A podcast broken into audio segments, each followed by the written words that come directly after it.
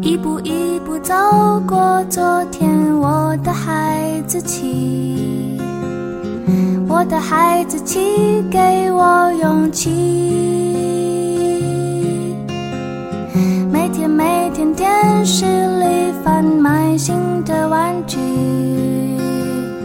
我的玩具是我的秘密。感谢我被这世界温柔相待。第二篇，我真的很感谢能有人给我讲这些。最近我在工作中起伏很大，经手很大的方案和策略，但是有种不能把控的无力感，以致我整体情绪都很受影响，有点压抑和茫然。今天负责策划的副总突然叫我去他办公室，我正忙得晕头转向，带着一副有话快说的样子就去了。结果他说：“你坐，我给你讲个很多年前我们做某某杂志时时候的事儿。那时候刚接触某某客户，这客户是个全国五全球五百强，一直呢找不到关键人。有天误打误撞，我找到了负责全系广告的 L 总监的秘书，还约上了半小时的时间。全公司都高兴极了，连夜准备了详尽的方案，马不停蹄地赶到广州出差。结果到了广州，那个秘书突然请假请病假了，我们又没有总监的手机，座机也打不通，难道白来这趟广州了？一行人一筹莫展地等在某某公司的会客室。这时，我看到一个瘦瘦的人从会议室里出来。因为在网上搜过一些资料，我依稀觉得这个人应该就是总监，于是抓紧机会跑了过去，介绍了一遍情况。总监表示，他的秘书并未将此事安排进日程，他对他们的工作失误表示抱歉。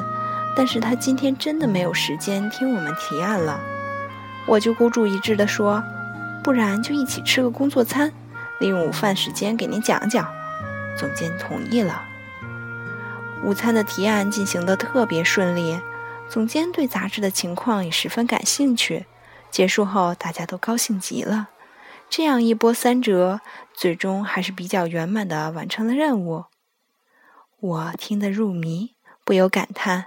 您可真厉害，这都能搞定。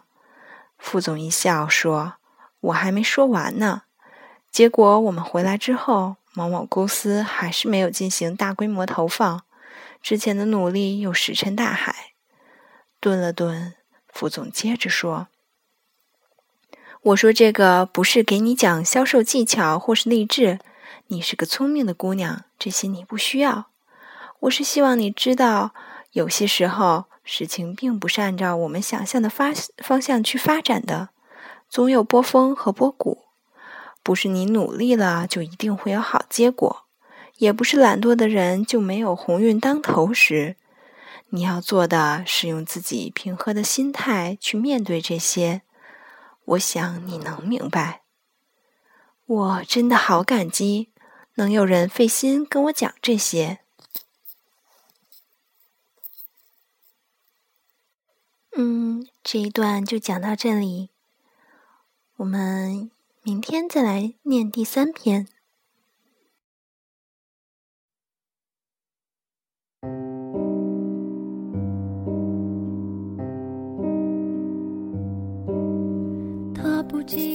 最后送给大家一首《致青春》作结。他洗过的发像心中火焰。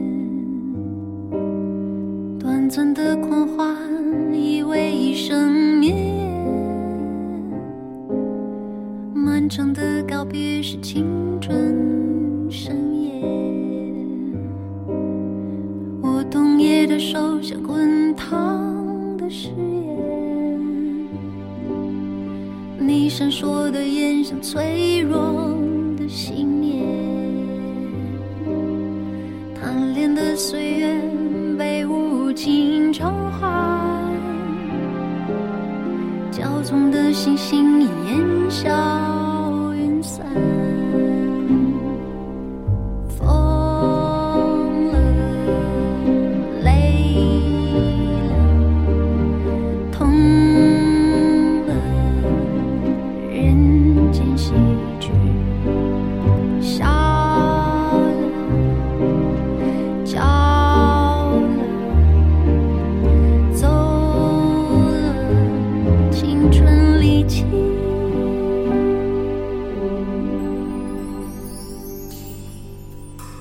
良辰美景奈何天，为谁辛苦为谁甜？这年华青涩逝去，却别有洞天。良辰美景奈何天，为谁辛苦为谁甜？